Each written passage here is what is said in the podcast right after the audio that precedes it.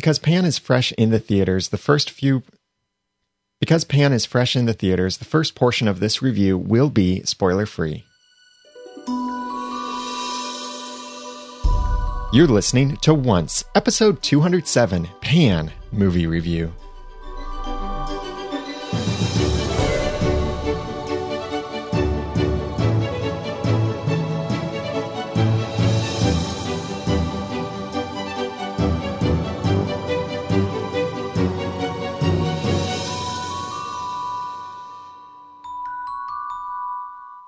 Welcome back to another episode of Once, the unofficial podcast for ABC's TV show Once Upon a Time. I'm Daniel J. Lewis. And I'm Jenny. And for this episode, we have something special for you, and that is that we got to see an early review of Pan, the new movie out from Warner Brothers. And it was a lot of fun. And since it's tied in, well, it's all about fairy tales, and Once Upon a Time is all about fairy tales, we thought you would probably like to know a bit more about this movie. Jenny, did you enjoy it? I did enjoy it, but it wasn't ex- as exciting as I was hoping for. It kind of left me feeling dissatisfied.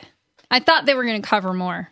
I thought that too. Like it, as a movie, as a prequel, which this is apparently the new thing, is either retell the fairy tale like Disney is doing with their movies, or do the prequel to the fairy tale, like Warner Brothers is doing, and uh, another studio did the prequel to Robin Hood and such. So this is a prequel to the legend we know, mm-hmm. and as such, it left a lot out. We won't say exactly what. We'll save that for when we are talking spoilers.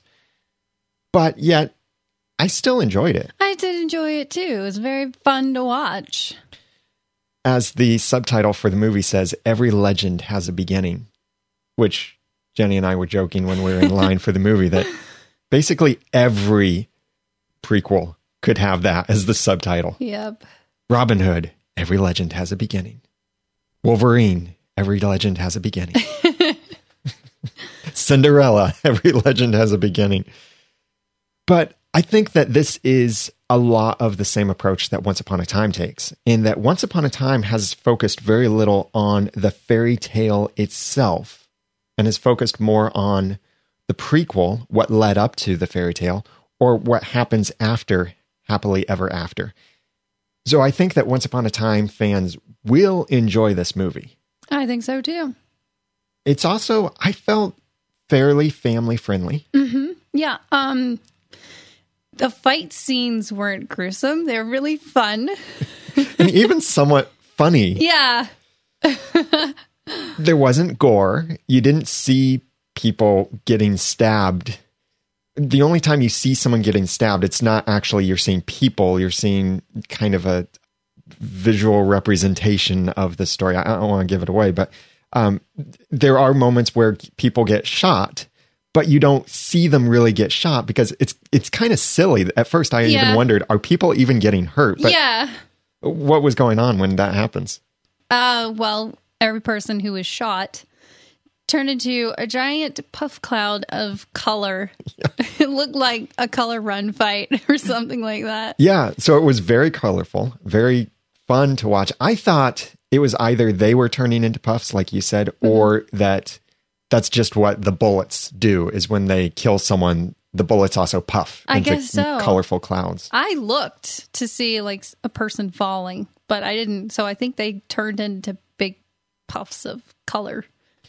There are uh, clearly there are some people that die, but you don't see them die. They don't die in gruesome ways. Like you'll see someone fall and you know because they fell yeah. that they died, including a child. There is a moment where a child uh, is pushed over, and it's implied that they die. You never see them die; you just see them fall. so it's it. not gruesome.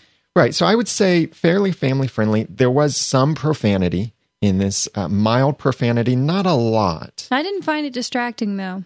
Yeah. Actually, less profanity than you would probably hear in your public library parking lot. so that's that's a way to gauge it, maybe. that kind of depends on who's in the parking lot, though. yeah. What do you think of the visual effects outside of the gunshots? I thought they were fun and magical and imaginative.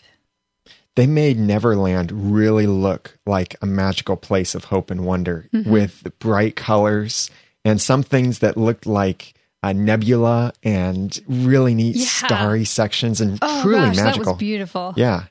So a lot of wonderful uh, cinematography and special effects. And uh, it really showed Neverland to be a big place.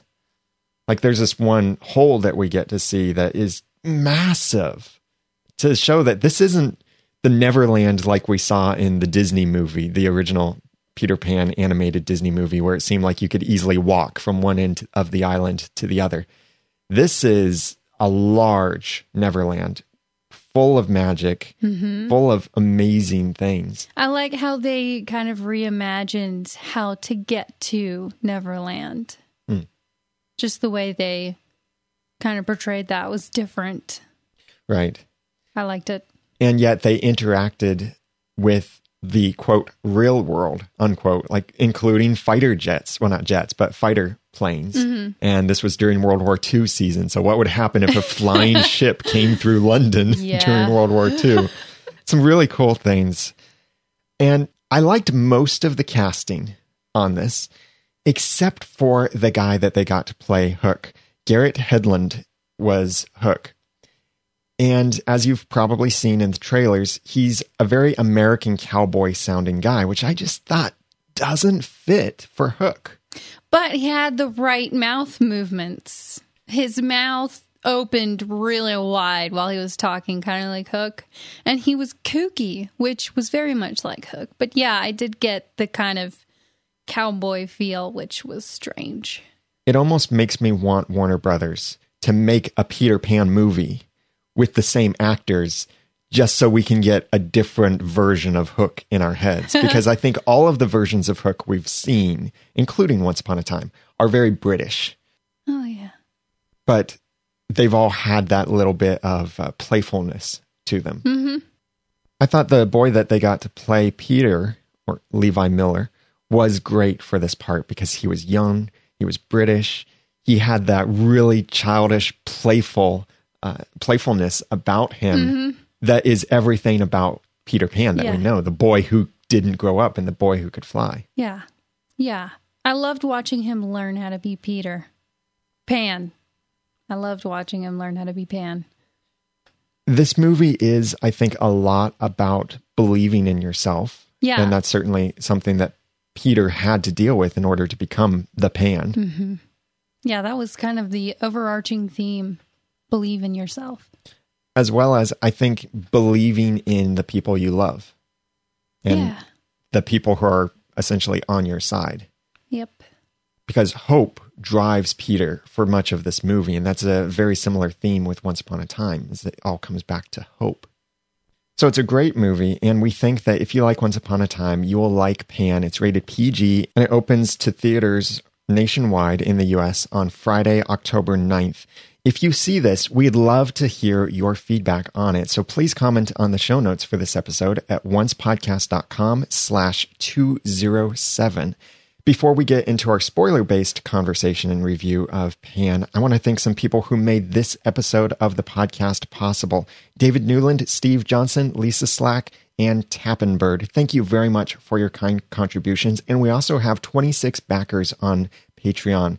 If it wasn't for your wonderful support, we really could not do this podcast without you. So thank you very much for supporting the podcast, being heroes to the podcast. If you would like to be a podcast hero as well, then please go to oncepodcast.com slash sponsor and check out your options there.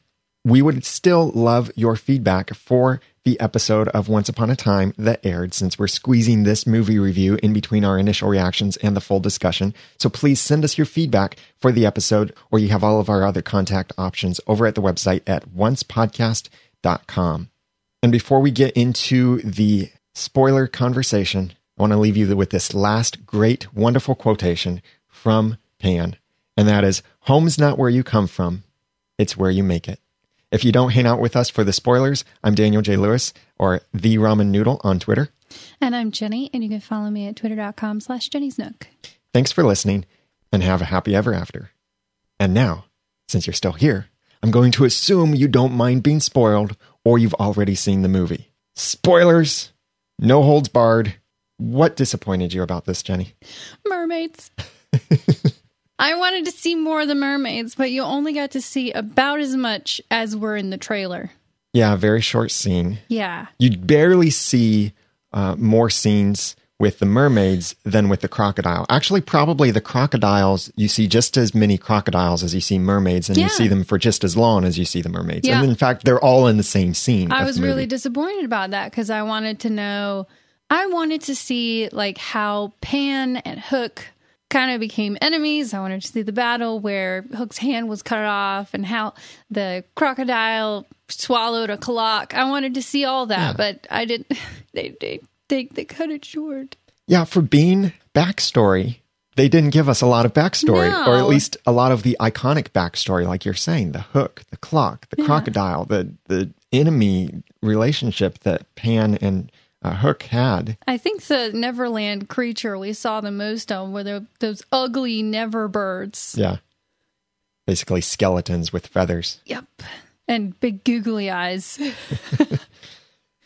The crocodile was really cool. The little Yeah. bit that we got to see, a very big crocodile, very menacing crocodile as and well. crocodiles could fly.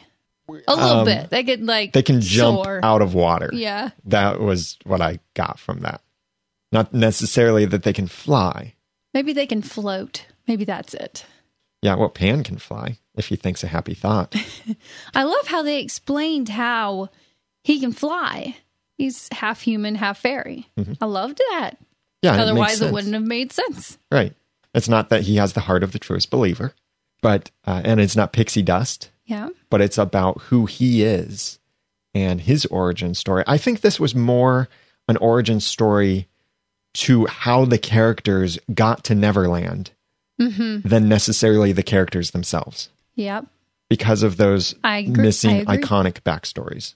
Yeah, and speaking of pixie dust, aka Pixum, I thought it was so strange the way Captain Blackbeard was using it. Yeah. It was kind of like a drug for him that kept him alive. Like he would sniff it. It was the weirdest thing. Yeah. And that made me wonder are the mechanics of Neverland in this version of Peter Pan the same as before? Because the whole idea of Neverland is you, You go there and you don't grow up. Yeah. Yeah. But uh, Blackbeard was aging, but this uh, Pixum or pixie dust basically helped him to stay alive and live forever. But maybe it was something that because uh, the premise of the movie is that all of the fairies are in this secret magical kingdom and they're not roaming the island. There was a battle between Blackbeard and the pirates and the pixies, and uh, the fairies then all fled, were protected by Pan's mother. And now that the way that the movie ends is that Pan goes into the kingdom, the pirates go in too. But it makes me think that now that the fairies are out and about, maybe they're flying around makes pixie dust in the air, and maybe that's what makes everyone never grow up. So now that the fairies are out, everyone in Neverland stays the same age. That would make a lot of sense. I like that. You're brilliant. But they didn't explain that. no, they didn't. So kids, well, kids probably won't be thinking, wait, will they age? So never mind that. But I think adults might figure that out or be asking the same questions too. Yeah.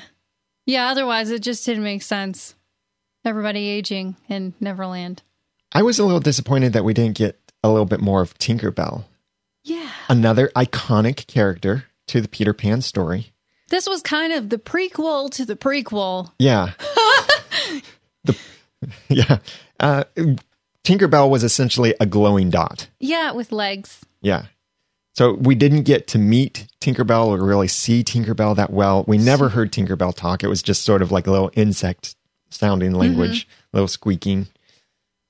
No personality really that we got to see from Tinkerbell. Yep. It makes me wonder if, because the Peter Pan copyright is owned by a children's hospital, it makes me wonder if maybe they're being very protective of the copyright and they only wanted to release certain aspects of it. Uh-huh. And maybe then Warner Brother just decided to work with what they could, or maybe this was an intentional decision that they said, let's simply tell focus on these two characters and how they got to Neverland. In which case, they almost should have called the movie Neverland. Yes. Yes. They should have, because this was kind of an introduction to Neverland mm-hmm. and an introduction to the characters that didn't really tell the characters' stories that we know. What else did you like or not like now that it's no holds barred? We can spoil everything. Did you notice that all the mermaids, all three of them, looked alike? Yeah. They all looked the same. I would have loved to have seen more of them. I was so disappointed. I guess maybe all of the mermaids looked the same. Maybe so. They were gorgeous. But yeah, they looked the same. We got to see several flying ships. Hmm that was cool. and the size of Neverland, the the mining, the strip mining that they were doing there, massive holes, and some stuff that really showed, wow, this is this is a def- different Neverland than we've ever seen before. But I like that it was Blackbeard in Neverland, and he was the villain, and Hook and Pan started out, well, kind of started out as friends in this, They did. They were friends. Became friends. Yeah, they became friends. even though Hook didn't intend for that to happen. I love Hook's line where he says, I lied. It's called being an adult. he lied a lot and he blamed it on being an adult. It was so funny. That's what I think may contribute to the rift between Pan and Hook. Lying? Yeah, and his being an adult and doing things for his own reasons He was pretty adult. Selfish. but we never got to see that or anything really leading up to that or any hint necessarily of that, except that the way that they uh, ended it out was basically saying, "Yeah, we're going to be friends forever." And Hook said, Yeah, what could go wrong? Basically, you learn not to trust anything Hook says.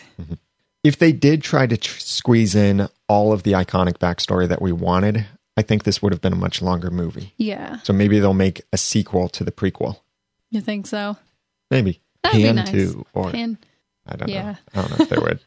There were some other icons of the Peter Pan story, like the original story, as well as what we know of Peter Pan uh, from other tellings of the story, scattered throughout this. Like we did see Kensington Gardens, which is where, as the original story goes, Peter Pan was an orphan and he was crying, and a fairy found him, and a fairy took him to Neverland. Yeah. Here it was pirates were stealing kids, taking them to Neverland to work in the mines.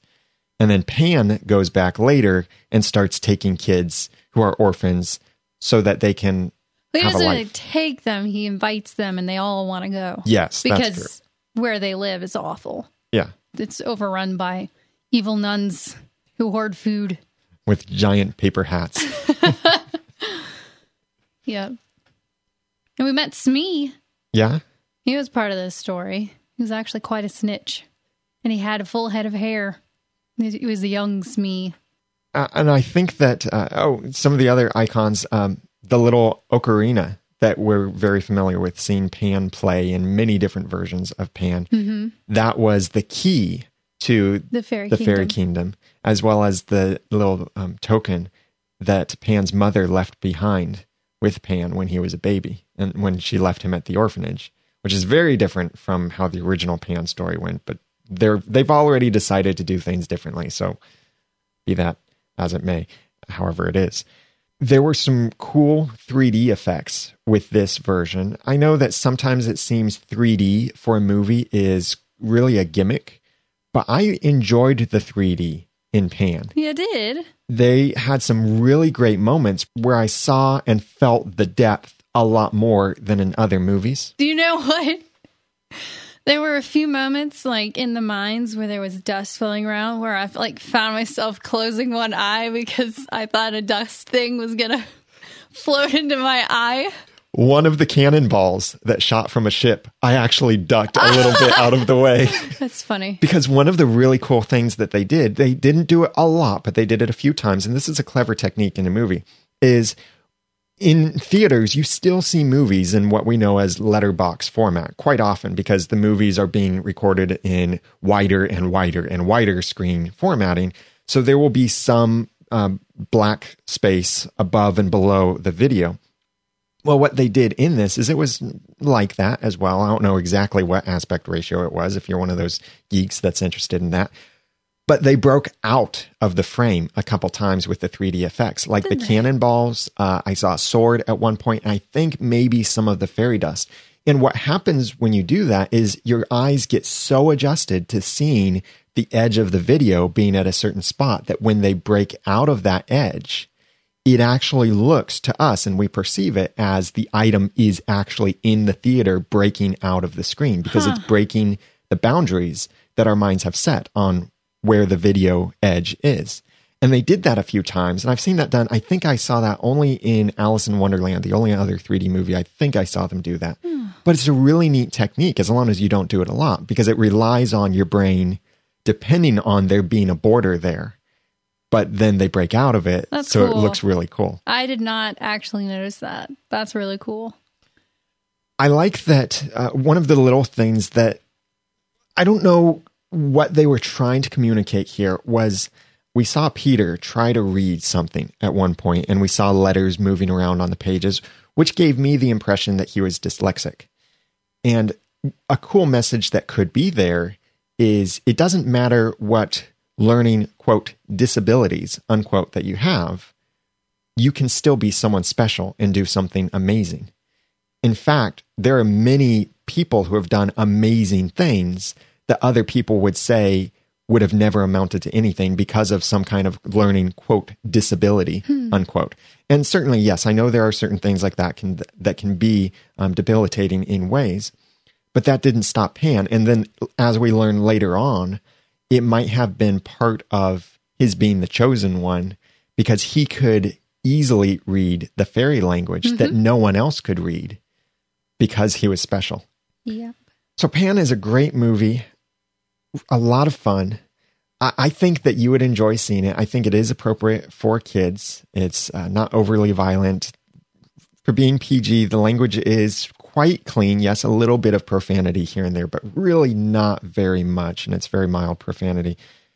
If you watch this, please comment on the show notes and please let us know what you thought of Pan. So go to oncepodcast.com slash 207 and we would love to hear from you what you thought about Pan, what your favorite parts were, what your what you hoped would happen, or what magical things that you saw in Pan. So please comment there on the show notes and share this episode with others. It's the best thing that you can do for the podcast is tell someone else about the podcast. We'll be back in just a couple days with our full discussion of the episode The Prince from Once Upon a Time, so be sure to send in your feedback for that. But in the meantime, please follow us on Twitter at Once Podcast and I'm Daniel J. Lewis on Twitter at the Ramen Noodle. And I'm Jenny, and you can follow me at twitter.com slash Jenny's Nook. Please continue to send us your feedback for Once Upon a Time and check out the options for supporting the podcast at oncepodcast.com slash sponsor. And until next time, remember, home's not where you come from, it's where you make it. And thanks for listening.